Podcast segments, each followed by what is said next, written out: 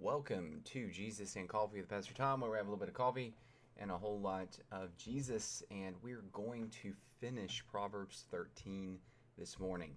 Um, real quick prayer request: Mickey Gray is having his hip replacement surgery this morning. He is he is in there right now, so let's remember him in prayer today. Um, and it's amazing how they can do a surgery like that and then send them home the very afternoon after it's done. So just pray for his safety and, and Tammy as well as they travel. All right, let's say a word of prayer and get started. Father, thank you for this morning. Thank you for your word. Please teach us something new. In Jesus' name we pray. Amen. Okay, so just three verses to finish this. We've been in chapter 13 for a while. But again, again, Proverbs.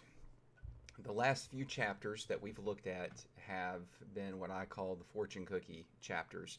Each little verse is like a little practical, spiritual, wise saying, um, something that can be applied to the lives of anyone, regardless of the time uh, that they are living in. So we got three more here that we're going to look at. And again, I, I've said this time and time again as well. All of these verses, in some way, they point us back to the two greatest commandments. All of them hinge upon that they stand upon that foundation of loving God and loving others. So we can see them in a practical way, um, and we can also see them in more of a spiritual application as well. Because Solomon is smart. Solomon's very wise. He was a very wise man. The Bible made that clear. Everyone knew it in his day and time. He had the reputation in other nations, in other um, countries and, and cultures, he had the reputation of being a very wise king. He was a very wealthy king, too. And so he knows what he's talking about. He really does. And we need to listen to him. So let's go ahead and look here at verse 23. Verse 23 says, The fallow ground of the poor would yield much food, but it is swept away through injustice. Now, fallow ground any farmers or anyone who knows anything about farming knows that fallow ground is when you give the ground, the land, a rest. Fallow ground is rested land. It's had it hasn't had anything planted on it. It's just been stripped clean. It's been given time for it to recuperate, to generate um, more nutrition in the soil, and um, to even rid itself of pests. So it's kind of like the land takes a sabbatical, and you give it a break. Now, fallow ground is a good thing to do because if you are able to give the land rest, the next time you do plant on it, it's going to yield a very healthy, strong crop and for a couple years afterwards. The point of this whole verse here is um, the idea of greed, the idea of selfishness, of not putting, um, not being wise and thinking and planning ahead for one thing and which it would be prudent. You need to be prudent and plan ahead and think ahead, but also at the same time, don't be greedy, don't be selfish. Um, so the idea here is fallow ground of the poor would yield much food if you were smart and wise and you would give the land a break and the poor who work the land for you, because in that day and time you had people who probably had less than you that worked for you. And the reason they had less is sometimes some of these farmers were not very just and they were not kind to the people that worked for them and they cared more about making money themselves. So, what they would do is they would never let the land rest. They would always constantly plan on it. They never give it a break and they wouldn't pay their workers enough and and that's what this says right here but it is swept away through injustice okay? In other words someone is being greedy. Someone is being selfish. They're not being wise. They're not being prudent. They're just taxing and working the land as hard as they can to get as much money out of it as they possibly can. They're not giving it a, a rest or a break. And not only that but the the workers work in the field are poor because whoever's doing that to the land that they own is not paying their workers enough. And if they were wise and they would think about it and think more about how it affects other people and affects the economy rather than how much money they can make, it would yield more food. If they would give time for it to rest, it would yield much more food than if they just continually tax the land. So the whole idea behind it is don't be greedy, don't be selfish. Be wise. Put God first, put others first. Respect God's creation, okay? Respect other people. So that's all kind of the teaching there is all kind of wrapped up in the, in this statement. All right. Now verse 24 is based it's it's it's comes to us um, the actual scripture of it, but there is a saying that is often um, interpreted from this passage. Not exactly the proper way to view the passage, but there there's some truth in it. You've probably heard it said before. Who, whoever spares the rod spoils the child. Okay, that's the term that you've heard say.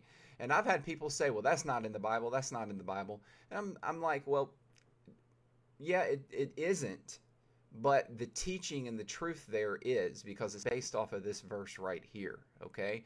Except this verse takes it a step further and really, really hits the idea home, okay? To say whoever spares the rod spoils the child is a very polite way to tell someone that they need to discipline their children. Proverbs, though, Solomon is a little more direct, and he goes right to the heart of the issue. Here's what Solomon says Whoever spares the rod hates his son or his daughter. He hates his child. But he who loves him is diligent to discipline him. Okay? Now, obviously, this verse right up front, we can say Solomon agrees with physical um, pain as part of punishment or correction. Okay? Literally says, don't spare the rod. Rod means that you whip the rear end with it. Okay? um, not abuse them, but a spanking can have an effect, an abrupt spanking quickly to the point can have the effect of, of bringing shock into the child so that they realize the severity of what they've done. That's the point of spanking, of that physical contact like that, okay?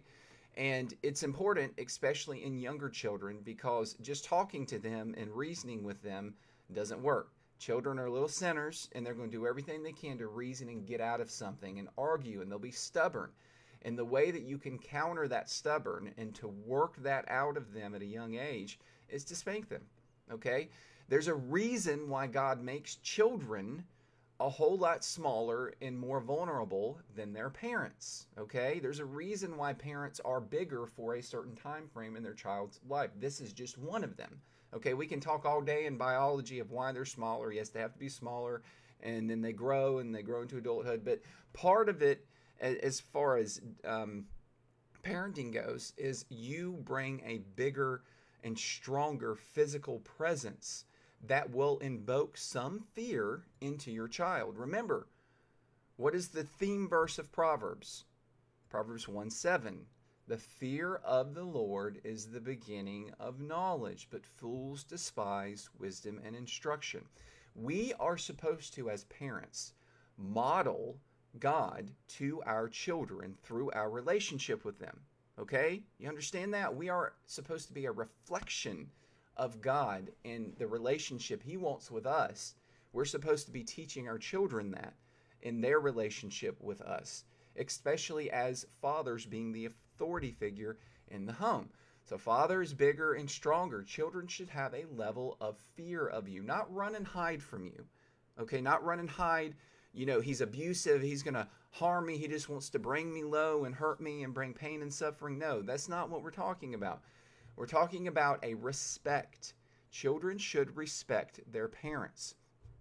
And part of that respect is built through showing that you have a higher display of power in that relationship, okay?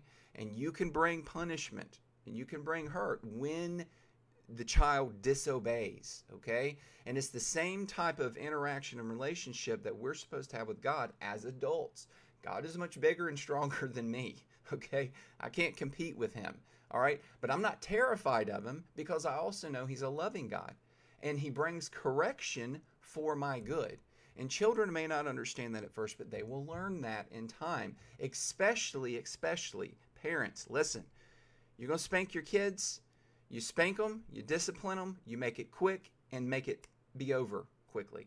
ex- help them understand why they got a spanking, and then you love them and you hug on them and you kiss on them and you be gentle uh, following that spanking.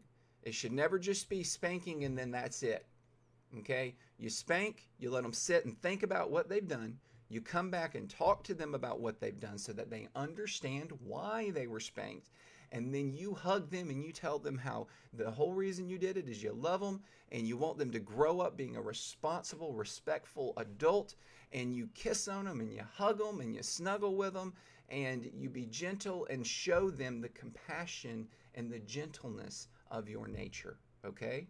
Otherwise, it will be a genuine fear. They will want to run and hide from you. But if you always follow up that discipline with a gentle touch, they will not fear you in a sense of running and hide from you. They will fear you in a sense of they respect you. Okay? God does things that way. God brings the discipline quickly and abruptly, and then he always follows it up with tenderness. Okay? In our own relationship, spiritually speaking, we have to do that for our, for our kids as well. If you love your kids, you will give them enough attention to do the hard thing of spanking them. All right, verse 25. The righteous has enough to satisfy his appetite, but the belly of the wicked suffers want. And I've talked about this so many times before, but righteousness is always associated with a relationship with God in Proverbs and all in the Bible, really. Okay? And wicked is associated with rejecting God. All right?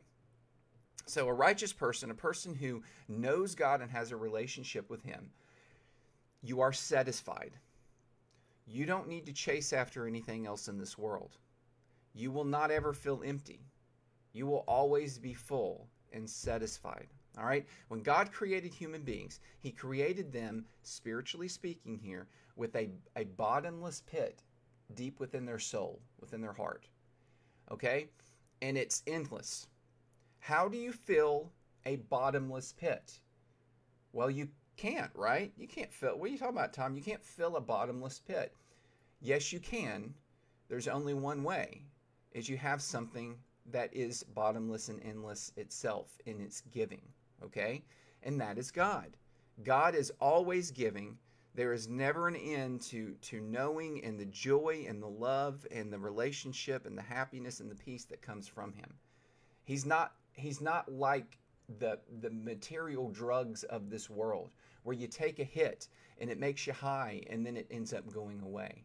No, with God, okay, and this is just for metaphor purposes, with God, you you get high, okay, and you stay that way.